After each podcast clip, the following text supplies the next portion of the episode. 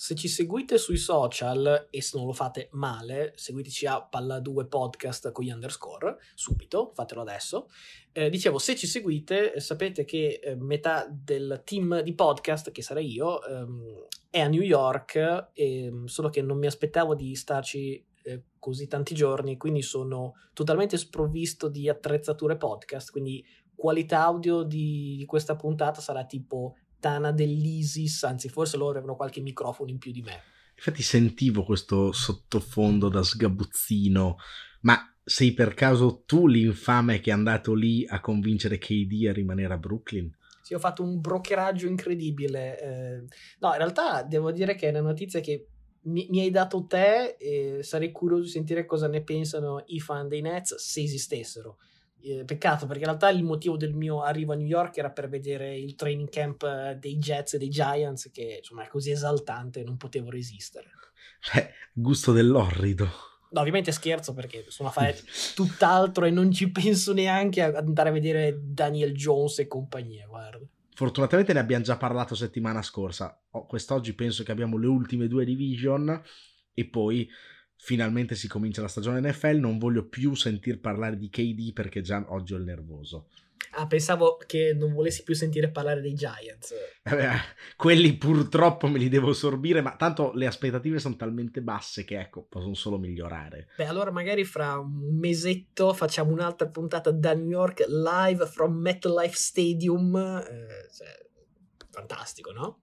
Fantastico, insomma, non lo so, dipende quanto paghi per entrarci. Io spero ti paghino nel caso, ma eh, l'altra alternativa sarebbe Londra vedere Giants Rogers, ma anche lì temo che per me sia difficile reperire biglietti, quindi per ora resto fermo sul mio divano sempre alle 2 del mattino come al solito, palla 2.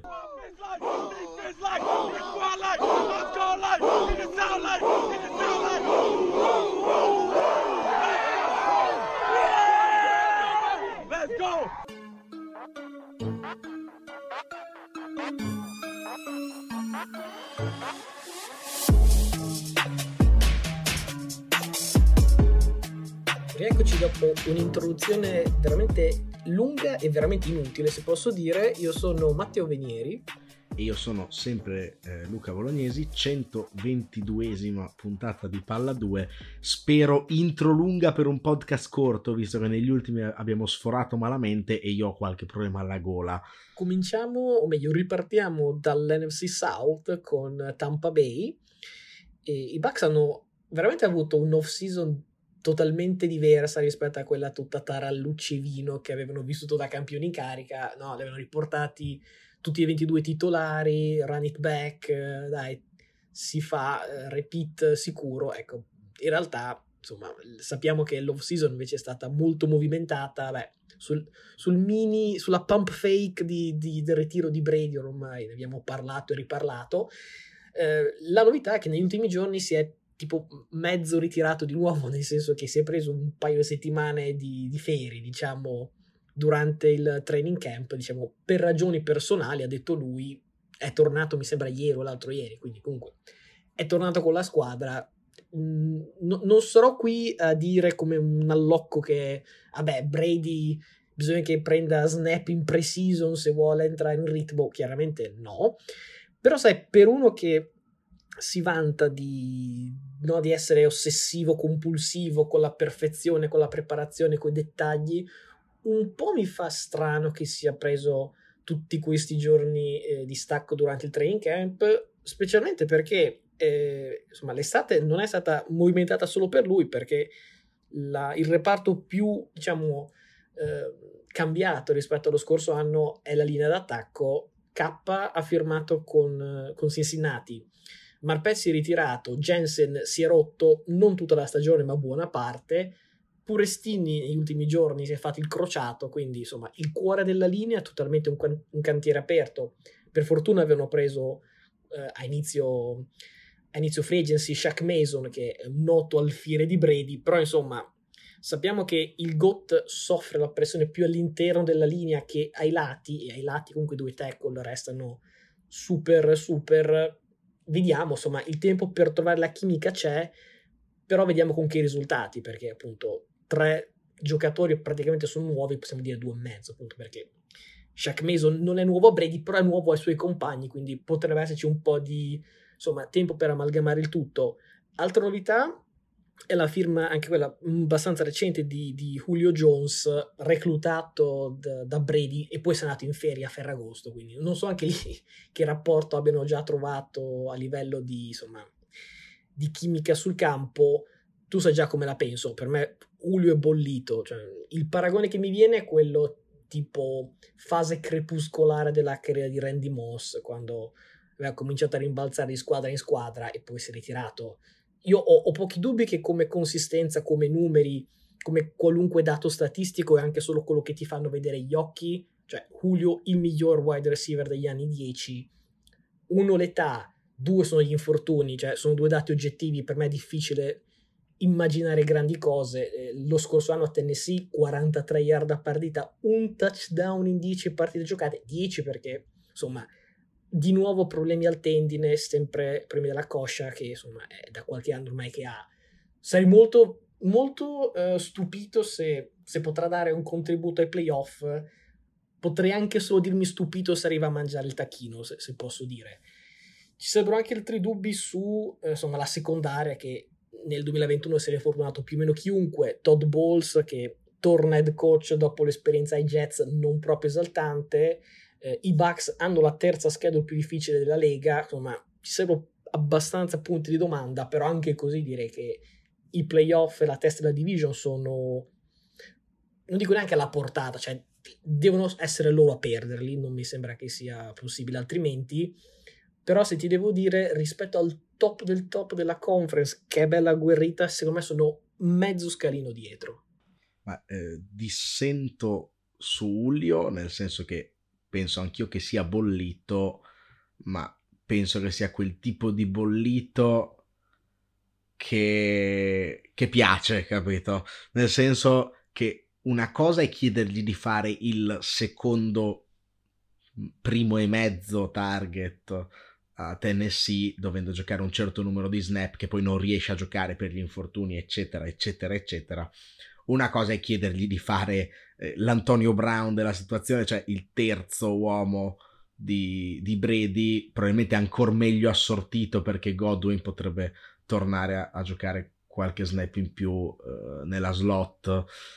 E, quando devi marcare Evans, Godwin e compagnia cantante ai Brady che lancia, ecco, cioè, anche se fa una ricezione 35 yard, un touchdown, magari ti fa vincere la partita Julio Jones. Preferisco avercelo che no. Sono convintissimo che mangerà il tacchino, che lo vedremo ai playoff, magari stagione sottotono, appunto da salta una partita, poi uno la gioca, fa una ricezione, eccetera. Però attenzione che quando poi è il momento di tirare la palla ai playoff, poi mm, non escluderei che la prenda proprio lui. Quindi posso proporre dollarone sul fatto che, guarda, ti dico, puoi scegliere te, io ti posso proporre che Julio non arriva ai playoff. Beh, allora, io non so come sia messo fisicamente, quindi diciamo che clausola metto, se supera il taglio del roster, cioè se entra a roster, poi arriva ai playoff e li gioca.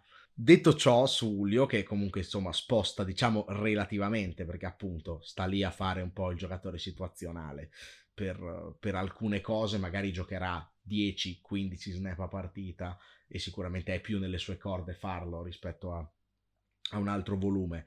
Eh, fa specie anche a me vedere Brady che eh, se ne va così per il training camp, però ho anche il sospetto che il fatto che lui si sia ritirato, diciamo dicendo che ne aveva le scatole piene e poi sia tornato, eh, mi sembra un po' che possa essere una versione di Brady un po' più, ecco, qui gioco veramente per divertirmi, cioè come, come, il dopolavoro. Chiaro che lui vuol vincere anche quando gioca per divertirsi al dopolavoro, però magari ecco c'è quel già era scappato da Belicic perché era troppo assillante e, e rompivalle, diciamo. Poi è andato via anche da Arians, cambiato l'allenatore, è tornato, però ecco mi sembra che abbia poca voglia di, di avere le scatole rotte Detto ciò, può essere sempre il Brady che uh, vince la partita. Sicuramente faranno, par- faranno fatica in, uh, in, regular season, ma forse è meglio, cioè per loro è quasi meglio ripetere una stagione come quella di due anni fa, dove magari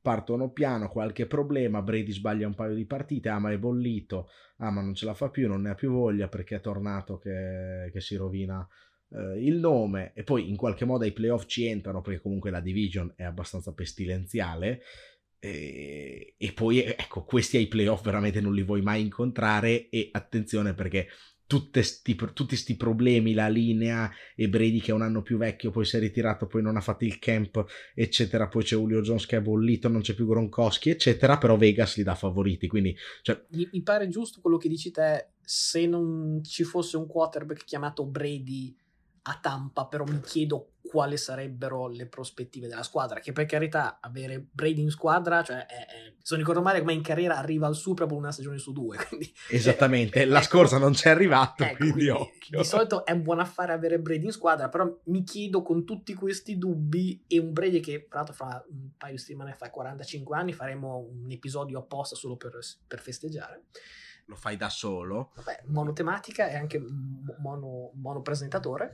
No, mi chiedo, se non ci fosse Brady come quarterback, cosa penseresti della squadra? Penserei che fanno schifo e probabilmente arriverebbero dietro ai Saints. Però, ecco, eh, io adesso penso che non siano così spettacolari, però sono una squadra che, ecco, se entra in ritmo può vincere, può fare la run playoff la division non è così problematica, anche se i Saints non sono male effettivamente e sono la, loro, la criptonite eh, di Tampa Bay negli ultimi anni, però alla fine, ecco, cioè, eh, squadra comunque pericolosetta ai playoff. Un'incognita grossa secondo me è il running back perché cioè, Furnetta ha fatto benissimo anche l'anno scorso, però ecco, comincia a essere un po' eh, datato e, e insomma, backup ce ne sono sempre di meno perché Ronald Jones è andato via e lì se cominci a avere problemi in linea, più problemi con running back, ecco, va bene avere dei ricevitori buoni, ma comincia a essere un problema. Fra le sorprese, credo proprio che un nome che potrei giocarmi sono questi Saints, che a oggi sono una delle squadre più difficili da, da, da decifrare perché insomma, i punti di domanda sono tanti. Di solito per capire da che parte tira il vento, proprio a monte, a monte, a monte, guardi head coach e quarterback. Ecco, a New Orleans il, il primo eh, è al debutto assoluto nel ruolo, il secondo, secondo è Jameis, un uomo un perché. un co- uomo un punto interrogativo. Esatto, le cose potrebbero andare più o meno in tutte le direzioni, ma insomma è pur vero che da defensive coordinator eh, Danny Allen ha allestito una delle difese più solide degli ultimi anni eh, dopo peraltro invece una tradizione difensiva dei, dei Saints quasi inesistente.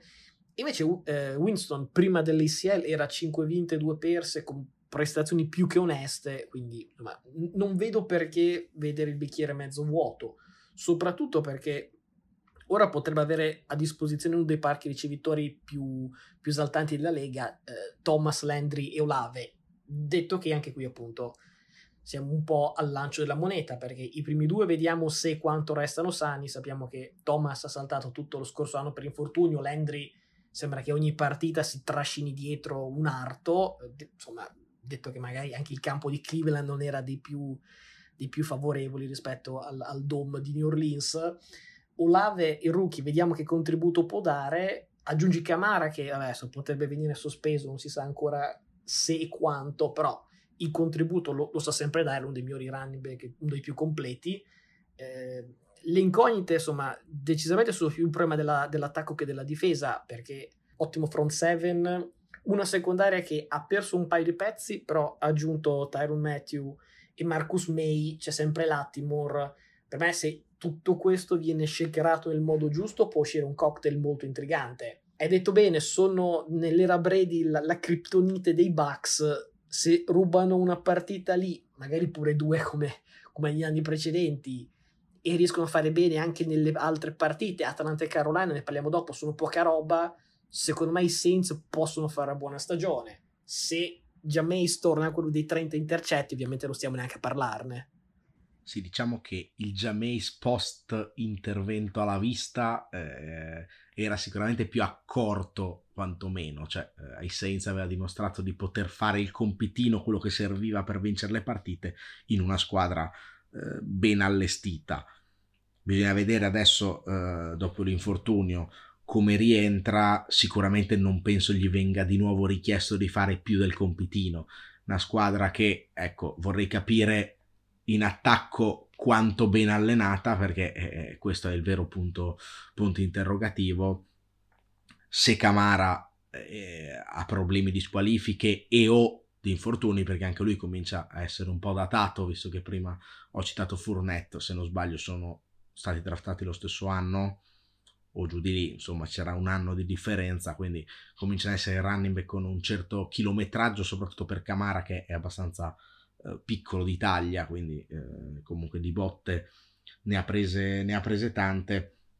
Ecco però, eh, come dicevi tu giustamente, la difesa elite totale eh, non mi ricordo la classifica dei terzetti che avevamo fatto, ma ricordo di aver spinto per mettere il terzetto dei Saints come il migliore della Lega per, quanto, per, per come la vedo io. E, e, tutto il contorno che c'è forse è ancora meglio. Cioè, se leggi i nomi, sinceramente, ecco, Matthew, May, Lattimore come trio, diciamo, di dietro, più Cameron Jordan, una linea veramente interessante, e De Mario Davis in mezzo come linebacker, più qualche giocatore anche lì interessante come eh, linebacker situazionale da primo down o, da, o poi da, da coverage. Eh, cioè, sinceramente parliamo di nomi abbastanza altisonanti in tutti i ruoli, cioè non vedo un punto attaccabile in modo abbastanza palese di questa difesa. Ecco, se top 3 difesa della Lega,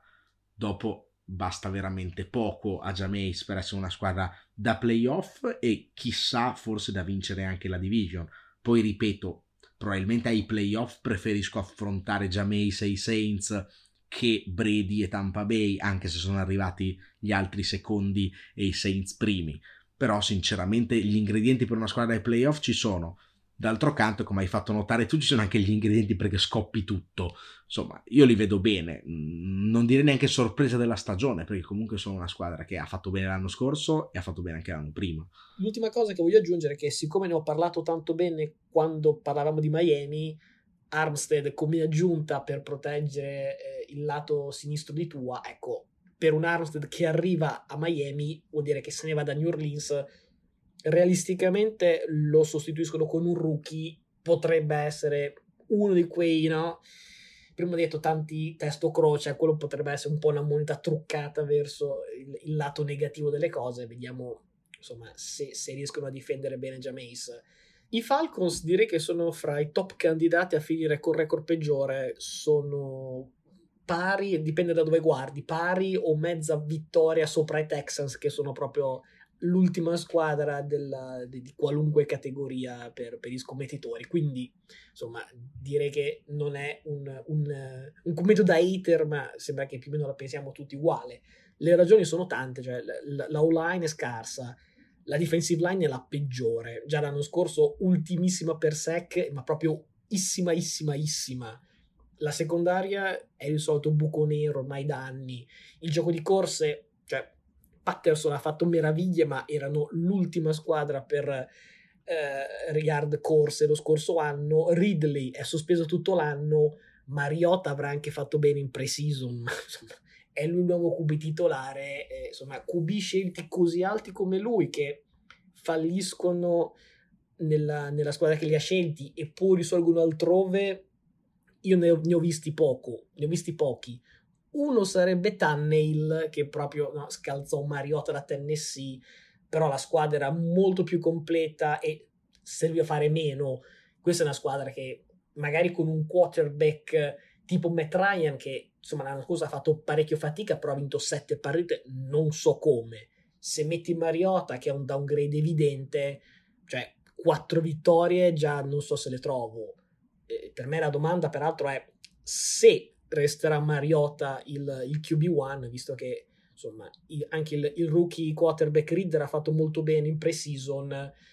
Capisco il senso di proteggere potenzialmente il futuro della franchigia e, e lasciare che Mariota prenda le botte dai giocatori e, e gli insulti dai, dai tifosi, però sarei stupito se queste gerarchie restassero identiche per tutto l'anno tolte le presenze di Kyle Pitts e, e, del rookie Drake London, che peraltro bisogna vedere se arriva sano, perché fra infortuni al college e in pre-season anche lui non è che è iniziato proprio alla grandissima. Ecco, tolti loro due non vedo nient'altro di rilevante in positivo in questa squadra.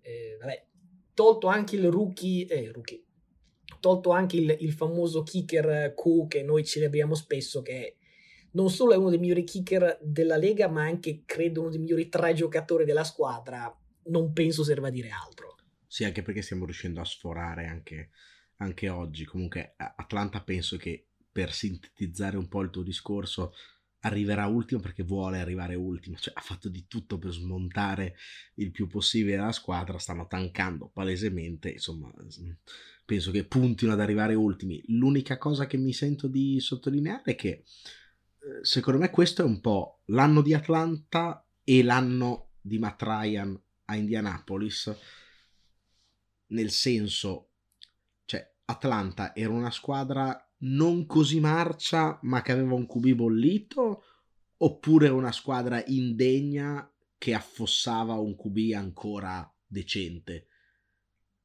Questo penso che lo dirà solo il campo. Cioè, io, io se devo scegliere un partito, scelgo quello di Matt Ryan ancora giocatore decente che predicava un po' nel deserto eh, negli ultimi due anni ad Atlanta però c'è anche da considerare l'ipotesi che potrebbe essere l'inverso e, in questo caso forse le, non so, adesso se dovessi darle io ad Atlanta darei due o tre vittorie quest'anno. Però ecco, eh, se ne dovessero fare 4-5 e magari Indianapolis uh, bucare la stagione, mi farei qualche domanda anche sulle scorse di stagioni. Cioè 4-5 vittorie è una buona stagione per Atlanta, mi stai dicendo. Ne ha fatte Beh, 7 lo scorso anno. Fa- facciamo 5-6, dai, insomma hanno smontato la squadra non solo togliendo Matt Ryan, ma insomma cioè, non hanno aggiunto nulla, stanno palesemente puntando a perdere. Se con Mariota fanno 5 vittorie o 6 le 7 di Matt Ryan dell'anno scorso, insomma non, non benissimo secondo me, poi cioè, Mariota era, ha giocato 3 snap l'anno scorso uh, ai Raiders, di cosa stiamo parlando? Cioè, se fa quasi lo stesso numero di vittorie del QB titolare con una squadra migliore l'anno scorso, c'è qualche problema per quel QB lì. Se invece fanno quelle che mi aspetto io, cioè due o tre vittorie, ecco, tutto, tutto rispettato e, e, il povero Matt Ryan è stato bastonato un po' non per colpe sue negli ultimi anni. È anche possibile che Atlanta faccia schifo e Ryan sia bollito, vorrei, vorrei metterla lì nell'etere. La combo non so se hai notato, ma l'NFC Nord e la South sono praticamente una la fotocopia dell'altra, cioè una squadra fortissima, una che le wild card se le può giocare tranquillamente e due alla canna del gas. Fra queste, due si ritrovano come quarterback un ex prima scelta assoluta degli altri, che sono appunto Goff a Detroit e da inizio luglio pure eh, Mayfield qua a Carolina la mia opinione è mutata, eh, la stessa che ho dato quando abbiamo dato notizia della trade, cioè in media gli anni, di, di, gli anni a Cleveland di Baker sono stati quelli di un quarterback modesto all'interno di un roster da titolo, magari non sempre, ma negli ultimi due o tre anni da titolo.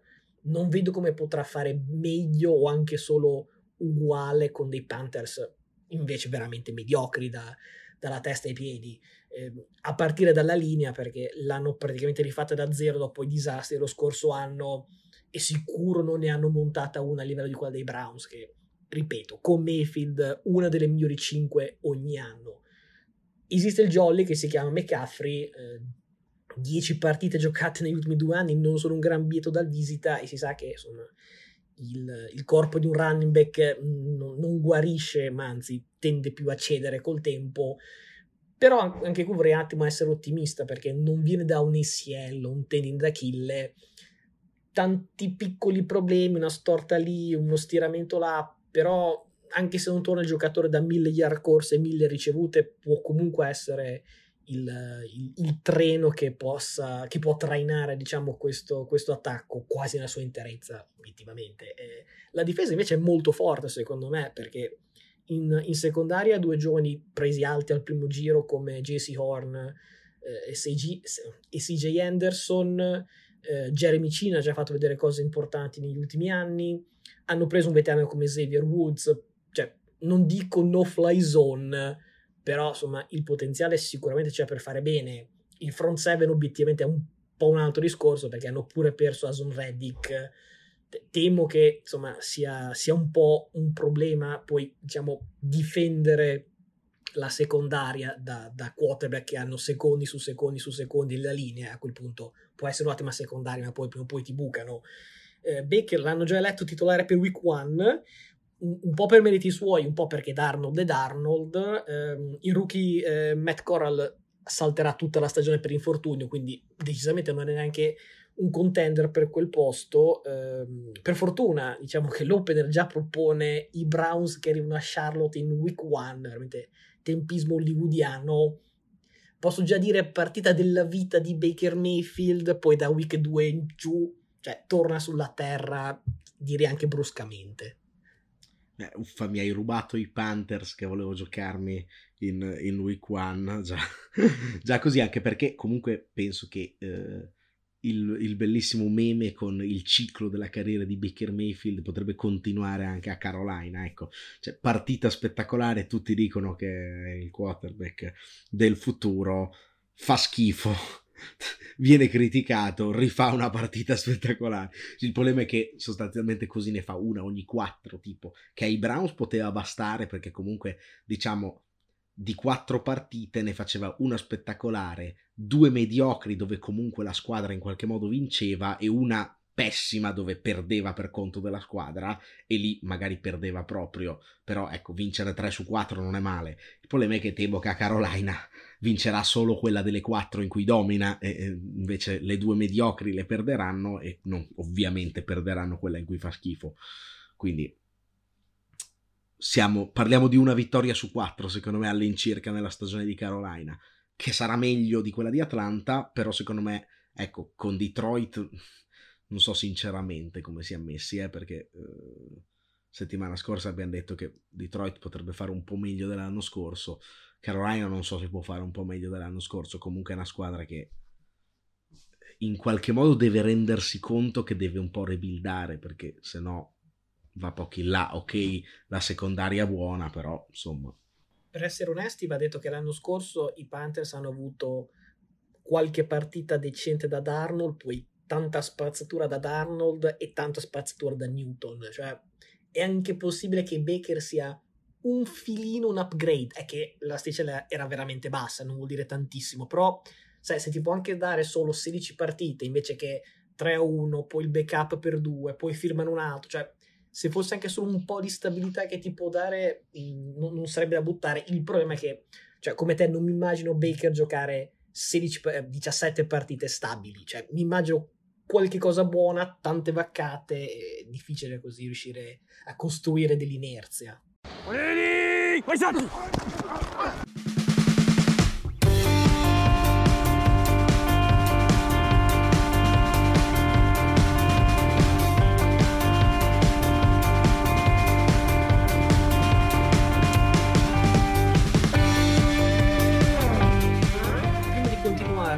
Consueto spazio per il sondaggio. Come tutte le settimane, eh, anche la scorsa, vi abbiamo, vi abbiamo chiesto chi secondo voi vincerà le division che avevamo discusso, ovvero NFC East e North. Per una volta devo dire, sotto ero plebisciti abbastanza senza, senza discussione. Ecco, per una volta Cowboys e Eagles se la sono giocata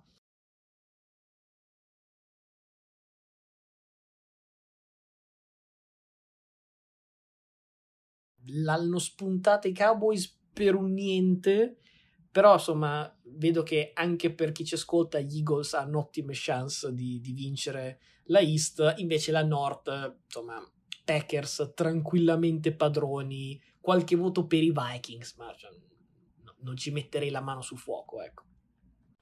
Ovviamente per settimana prossima proponiamo gli ultimi due sondaggi con le ultime due division, così che squadra scartiamo, visto che ricordiamo che eh, su Spotify possiamo mettere solo uh, sette risposte, non otto, quindi uh, dobbiamo scartare una squadra. Scartiamo Seattle o Atlanta? Guarda, siccome l'altra volta abbiamo, abbiamo, cambiato idea, prima Lions, poi Bears, alla fine quello che ho fatto è stato scrivere Bears o Lions, così o uno o l'altra. Beh, puoi mettere Atlanta e, e, Seattle assieme, anche se sono di due division diverse, prenderanno zero voti, quindi non c'è questo problema. Sì, esatto, Penso. tipo Bears Lions che hanno preso zero voti, quindi diciamo che non, non, sposta, non trucca il sondaggio, posso dire, eh, siamo tranquillamente a, a, vedere chi vince e loro no, non barano Comunque troverete appunto il sondaggio su Spotify e sulla nostra pagina Instagram che giustamente è stata ricordata nella intro, palla a due podcast con gli underscore al posto degli spazi. Seguiteci come sempre, poi settimana prossima vi daremo eh, resoconto degli ultimi due sondaggi, oltre che le nostre previsioni, così ci potete insultare da qui al, alla fine della stagione, cioè proprio quelle che rimangono nero su bianco, che poi a fine stagione andiamo a vedere, diciamo, ma scusa, ma io dove le avevo viste 5 vittorie per Jacksonville?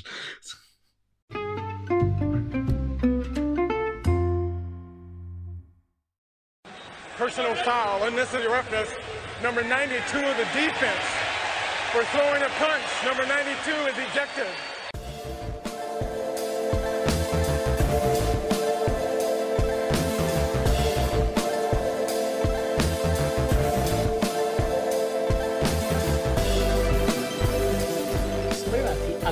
All'ultima division eh, l'NFC West e parliamo ora invece della squadra che ha finito davanti a tutti lo scorso anno che sono i Rams. I, i giocatori più importanti della run Super Bowl sono rimasti vedi no? Eh, Donald, Ramsey, Floyd, Cup, Stafford.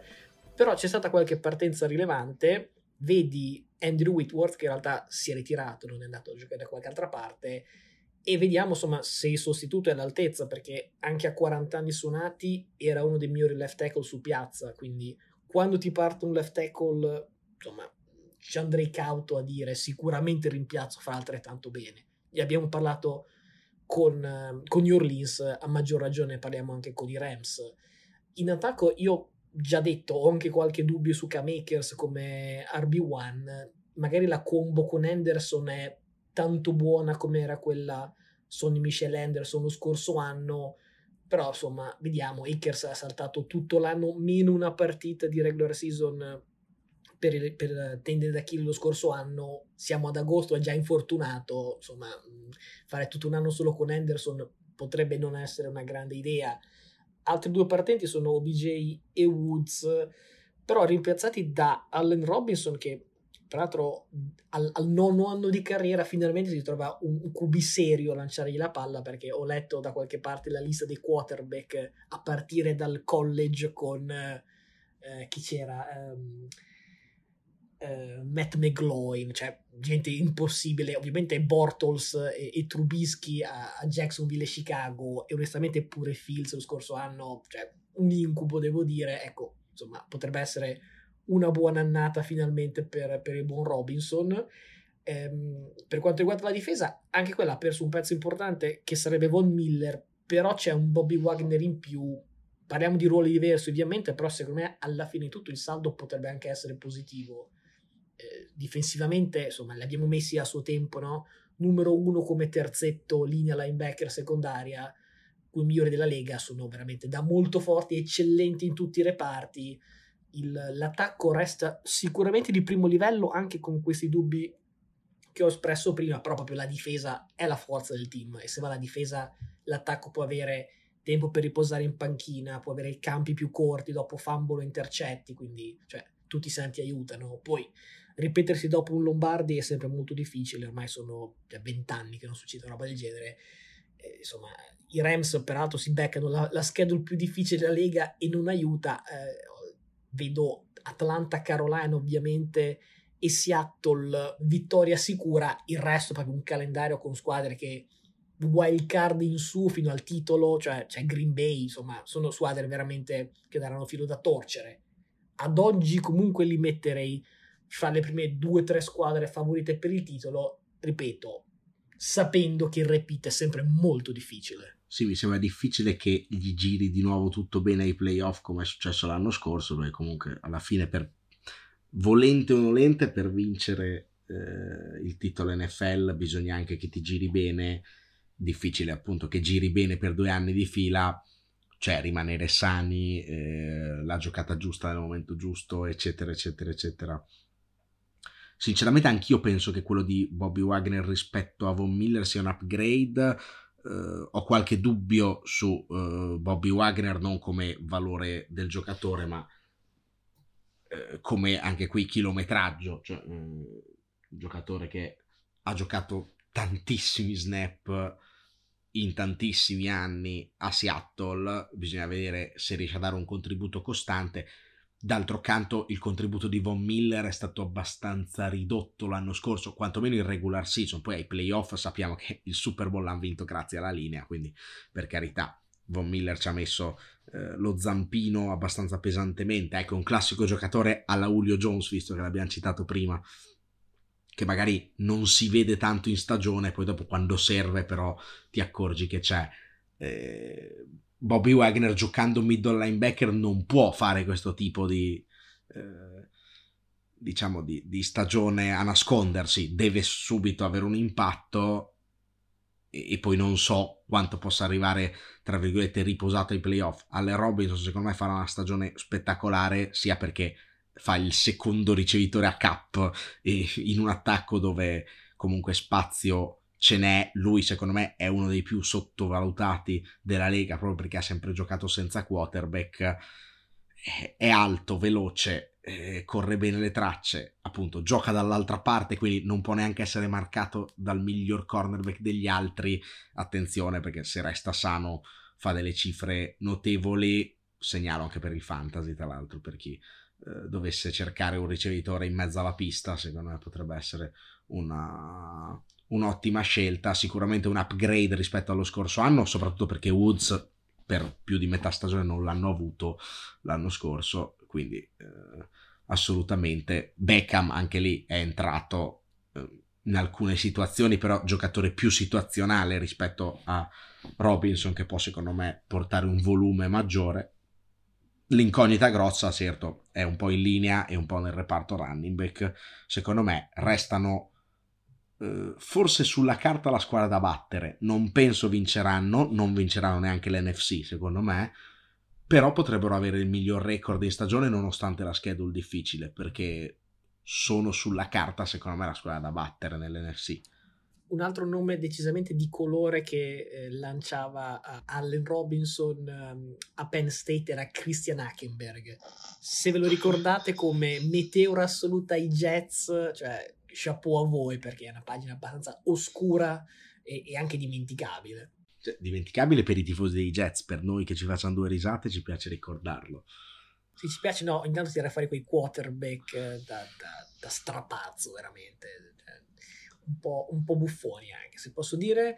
Um, San Francisco è in una situazione curiosa perché è sostanzialmente la stessa squadra che l'anno scorso era arrivata eh, davanti ai Rams in doppia cifra nel quarto quarto. Eh, siamo al championship. Se Tart non droppa un, un, intercetto in bocca di Stafford, magari sono loro che vanno a giocarsi il Super Bowl e poi chissà. La differenza vera è che ora la squadra è totalmente in mano a Trey Lance e no, non so come, non so perché, ma mm, mi sembra che un po' debba succedere sul finimondo per questa cosa qua. Quindi i casi sono due. O Garoppolo è fortissimo e quindi senza di lui i Niners sono totalmente allo sbando, oppure Garoppolo è un QB come tanti e Lance avrà modo e tempo di imparare il mestiere.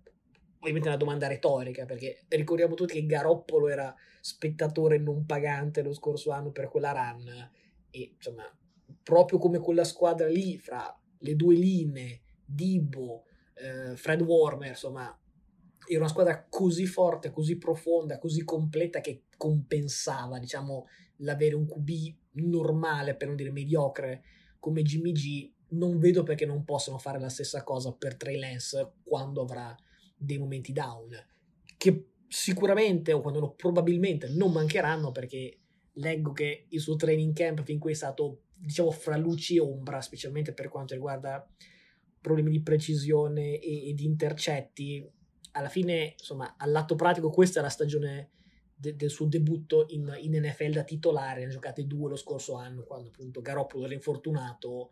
Ci sta che non sia già un top QB, insomma, se non ti chiami Joe Barro o, Herbert, insomma, ci sta che piano piano fai qualche passo alla volta e non cominci già da MVP. ripeto, per me, fra solidità del roster è un calendario che in teoria è, mi sembra, top 5 fra le difficili. Ovviamente, se sei in questa division hai, una scheda difficile. Però, insomma, ci sono almeno 4-5 partite, se non di più, dove dici non serve che Lance faccia, so, 280 yard lanciate, 70 corse, 3 touchdown. Cioè, non serve prestazioni clamorose per vincere quelle partite e invece in altre magari serve qualcosa in più e Lens comunque ti dà una dimensione che con Garoppolo non avevi. Per esempio il gioco di corse, read option ho visto anche un lancio con un'angolazione folle in pre-season quindi qualcosa di più secondo me te la dà. Non ha l'esperienza di Garoppolo però insomma ti dà più ti apre il playbook secondo me. Ecco Garoppolo molto limitato in questa cosa qua invece. Dovesse mai ingranare le marce anche come dire col procedere della stagione, non necessariamente all'inizio, lo diciamo sempre, fammelo spendere anche per questa, per questa squadra qua. San Francisco non la vorrei proprio vedere ai playoff. E io ho qualche perplessità su San Francisco, nel senso che, come ho già detto quando hanno perso il Super Bowl, ripeto anche quando perdono il Championship, eh, queste squadre fondate molto su una difesa, già San Francisco siamo al terzo anno, diciamo, di, di un ciclo molto prolifico per la difesa. E non so quanto ancora può tirare la carretta, o almeno, cioè, può essere sicuramente ancora una difesa di altissimo livello, però ecco, tirare la carretta nel nulla cosmico non, non sono così, così convinto. Magari qualche infortunio, qualche giocatore che comincia a essere un po' passato di età, eh, qualche dubbio ce l'ho su Trey Lance soprattutto, il mio dubbio è indubbiamente Garoppolo non era il motivo per cui San Francisco vinceva le partite, però spesso è stato il motivo per cui non le perdeva. È capace Trey Lance di non perdere le partite perché a volte tra avere un QB con un po' più di talento che magari fa la giocata e avere un amministratore in una scuola di quel tipo lì, cioè ha più senso avere l'amministratore. Poi sei cappato e quando arrivi al championship magari si caga in mano e non vince la partita. Però, ecco, cioè, voglio capire se eh, è un salto tipo Alex Smith Kaepernick in cui San Francisco ci ha guadagnato e ha fatto comunque un risultato migliore con Kaepernick rispetto che con Alex Smith oppure flacco Lamar Jackson, per dire, cioè tolgo il giocatore che è eh, vecchio, bollito, oppure solo un amministratore non capace di fare quel qualcosa in più e metto un playmaker frizzante che però deve essere un buon giocatore, cioè non deve essere uno sbrodolone, in quel caso lì, ok, ci ritroviamo San Francisco al Super Bowl probabilmente se Trey Lance è, è, è un Lamar Jackson, chiaramente, anche se è un Kaepernick. Però se invece è uno sbrodolone che eh, la prima partita lancia tre intercetti e mette la difesa alle corde, ecco, eh, allora era meglio avere Garoppolo che alla fine di intercetti l'anno scorso, se non sbaglio, se ho letto bene la statistica, eh, perché l'ho letta al volo adesso, ne ha, lanciate, ne ha lanciati 12 ecco, 12 è meno di uno a partita, cioè se Lens ne lancia uno a partita, dopo fai fatica a vincerle queste partite, secondo me, anche se hai un giocatore leggermente migliore. Quindi, secondo me, sono un po' più polarizzato su San Francisco, cioè hanno fatto una scelta forte. Buttare dentro il QB su cui comunque hanno investito molto, quindi è giusto che lo facciano. E adesso vediamo com'è questo QB. È uno che li porta più in alto o è uno che li porta più in basso? Che faccia lo stesso risultato mi sembra difficile. Sì, la statistica dei 12 intercetti l'avevo letta anch'io e anche la stessa statistica che dice che, ha, che ha lanciato 20 touchdown. Eh, ma dico, forse è una squadra che è arrivata lì proprio perché aveva uno da 20 più 12, con uno da 30 più 20, secondo me non arriva lì, però poi eh, vediamo. Hai fatto paragoni legittimi come situazione, no, arco della storia dei, dei quarterback nel momento del cambio, però è anche vero che sono paragoni molto difficili perché insomma Lamar Jackson ha vinto un MVP alla sua stagione da debutto, eh, Kaepernick ha portato una squadra più in là di quanto aveva mai fatto Alex Smith. Se Lance fosse un... Cioè abbiamo parlato e parlato male l'altra volta, se fosse un Jalen Hurts 2.0, anche un qualcosina in più, cioè, siamo comunque una squadra che può andare a giocarsi un divisional o forse anche un championship, secondo me. Cioè non deve essere Lamar Jackson, questo voglio dire. Arizona lo scorso anno era stata una delle sorprese no, di, di, inizio stagione, salvo poi, come da tradizione, impantanarsi sul più bello. E quest'anno non hanno più quel fattore sorpresa perché eh, ormai sappiamo di cosa sono capaci e direi che non hanno nemmeno una scusa per, per fare un crollo di prestazioni verticale come l'anno scorso e appunto come gli anni precedenti. Eh, la, la, disputa contrattuale con Keller Murray è risolta e, come detto, insomma, da grandi contratti derivano grandi responsabilità per fare un po' lo zio Ben della situazione. Vediamo se, insomma, è un giocatore che, detto l'altra volta, vale quei soldi lì perché ha firmato un contratto in questo momento storico, quindi non è per forza che debba essere il secondo miglior quarterback della Lega, però vediamo se sarà all'altezza di un contratto del genere. Per un problema risolto se ne è creato un altro, visto che Hopkins è squalificato per le prime sei partite di stagione.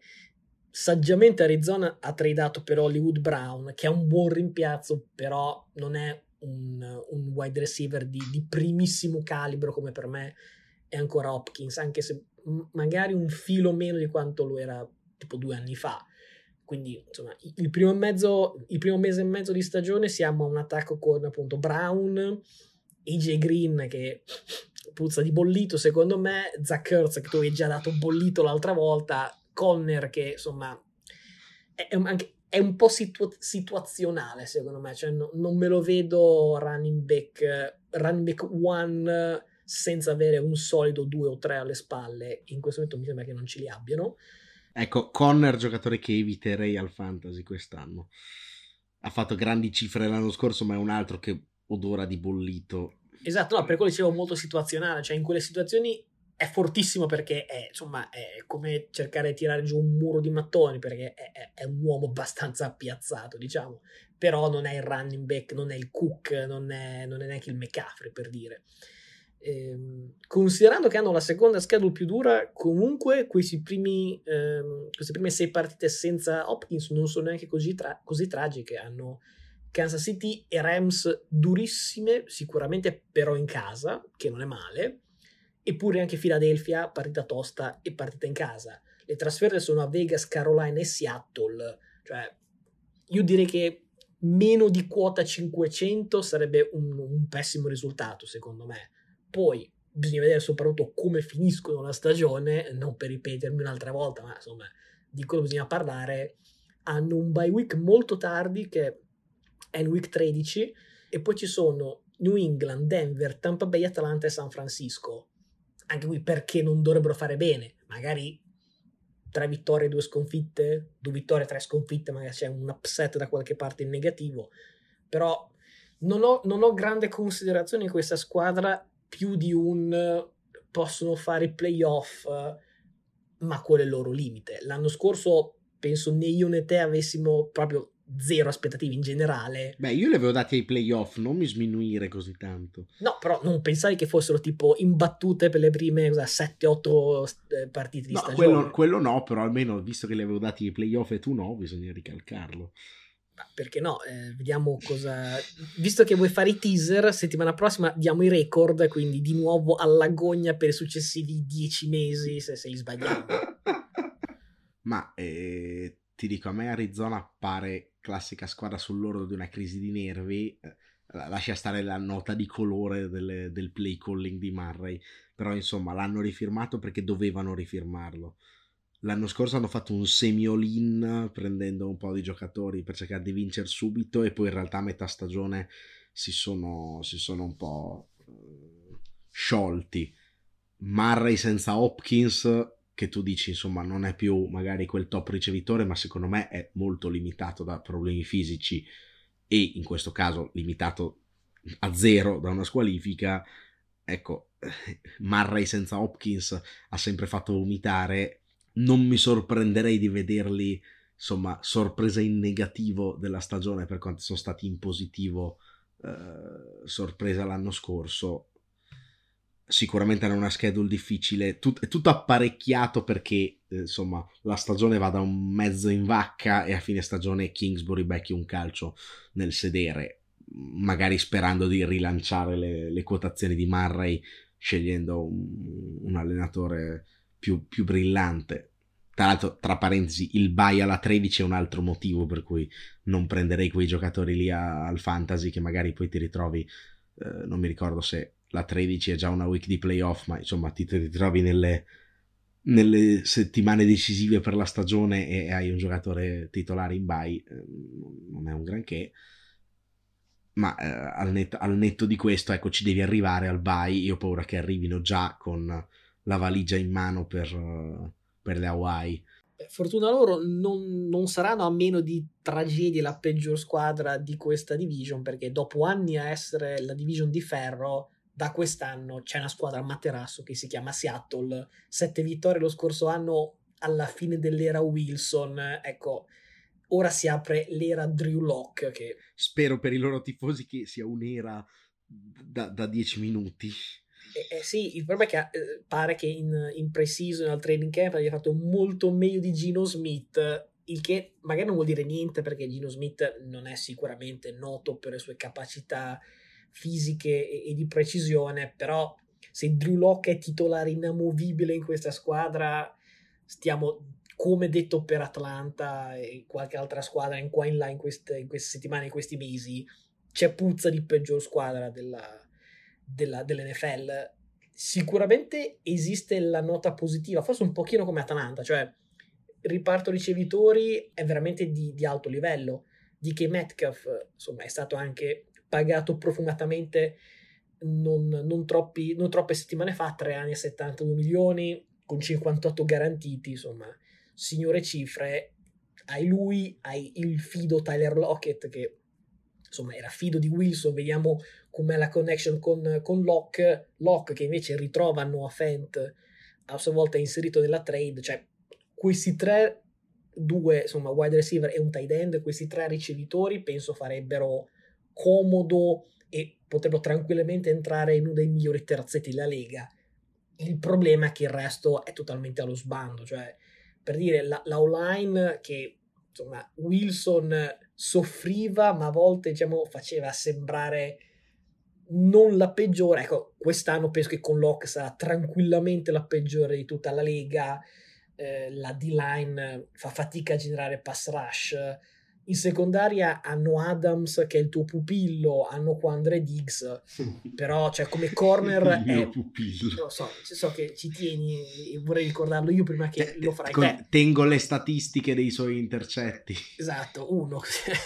eh, è, è un po' un mistero chi saranno i cornerback titolari, perché insomma è un po' un mix di sconosciuti, sicuramente non è più, più la Legion of Boom, peraltro l'ultimo baluardo, eh, anche se non della secondaria, però insomma della difesa era Bobby Wagner, detto è finito ai Rams, quindi non c'è neanche lui, onestamente la difesa è un buco nero, l'attacco, ripeto, linea pessima, lock pessimo, si sa che la stagione del rebuilding potrebbe veramente essere diciamo, l'unica nota positiva è che talmente rebuilding che arriviamo con la prima scelta assoluta. Poi abbiamo detto prima di questo simpatico incrocio in week one fra Baker e la sua ex squadra, ecco, pure loro eh, Seattle si beccano in week one Denver, bella partita a Marcord per Russell Wilson, ecco, quella magari è la partita che i tifosi insomma sogneranno e saranno molto impazienti di vedere. Ecco, le successive 16 temo saranno veramente un tour de force. Sì, temo anche che prenderanno una bella ripassata in, uh, in week one. Direi che il commento è un po' lo stesso fatto su Atlanta, nel senso che cioè, è una squadra che vuole perdere e spero per loro che perderanno. Purtroppo, come dicevi tu, purtroppo per loro che vogliono perdere, quel reparto lì ricevitori più tight end è un po' troppo forte per riuscire ad arrivare ultimi. Però ecco, ehm, forse giocando senza linea, perché giocano totalmente senza linea, oltre che totalmente senza difesa, forse la speranza appunto è che l'era lock non, non, superi le prime tre settimane, cioè la seconda tramvata, lo mandiamo direttamente in infermeria, entra Gino Smith e si perdono serenamente tutte le partite. Cioè, non c'è un running back, appunto, non c'è la linea, la difesa è un colabrodo da, da due o tre anni. Sinceramente io comincio anche a dubitare parzialmente di Pete Carroll, che non mi è sembrato molto, eh, diciamo, pronto all'innovazione nelle, nelle ultime stagioni. Insomma, una, be- una, bella tancata e magari anche un cambio di, di regia generale non sarebbe male a fine stagione per loro. Sicuramente credo che Locke sia un segnaposto. Invece il reparto ricevitori si potrebbe provare a confermare, anche se Lockett temo sia sul viale del tramonto. Più che sul viale del tramonto, diciamo sul viale di diventare il giocatore situazionale in una squadra da titolo piuttosto che un giocatore da ecco 10 target a partita però per quello appunto hanno rifirmato DK per il futuro non sono neanche messi così male devono pescare un quarterback che sappia stare in campo What can I say? Mamba out.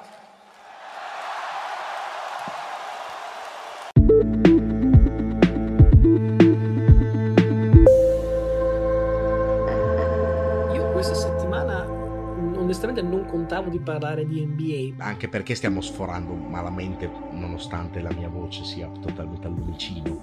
Ecco, ragione in più per in teoria tenere il podcast più asciutto e parlare solamente di NFL. Invece è arrivata questa notizia più o meno nella, nella tarda mattinata americana che KD, Josai e um, il GM Sean Marks e penso pure Steve Nash si sono incontrati e insomma, alla fine pare che abbiano, diciamo, fumato il calume della pace e devo dire a sorpresa, non, non me l'aspettavo, sono riusciti a appianare le, chiamiamole divergenze, ecco, insomma, diversità di opinioni che hanno avuto in questi, praticamente da quando è finita la stagione, quindi sono, sono ormai mesi.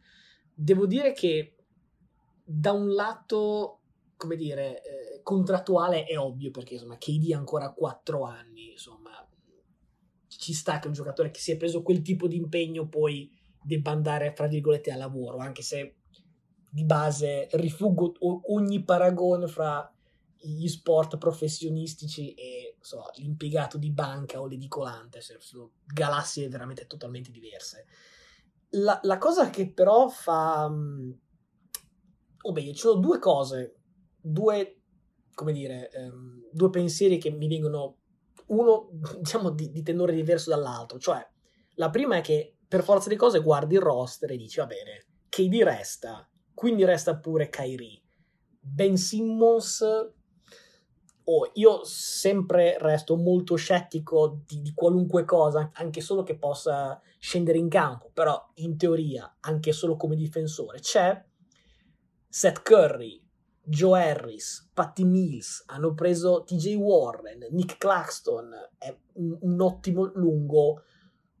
Non la metterei più la squadra che penso l'anno scorso già favorita al titolo giù di lì, però è una squadra che un conto è dire sbaracco tutto, un conto è dire oi, però anche solo non aggiungo nessun altro, ma guardi il roster che c'è, sai che insomma un, so, un vantaggio campo ai playoff lo potrebbero prendere poi non succederà perché sicuramente succederà qualche altra tragedia durante la stagione, però dico sulla carta il roster è, sicuramente rispettabile.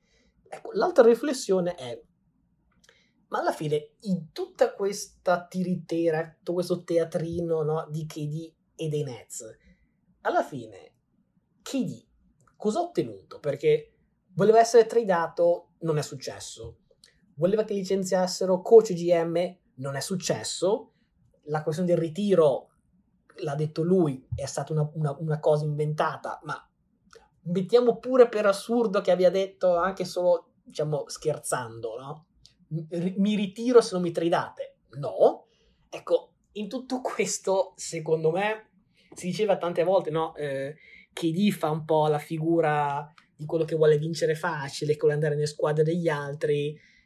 Ecco, però forse questo è peggio, nel senso che ha fatto richieste su richieste, non ne ha ottenuta una e alla fine insomma, non dico abbassa la testa, però quasi. Con la coda tra le gambe torna.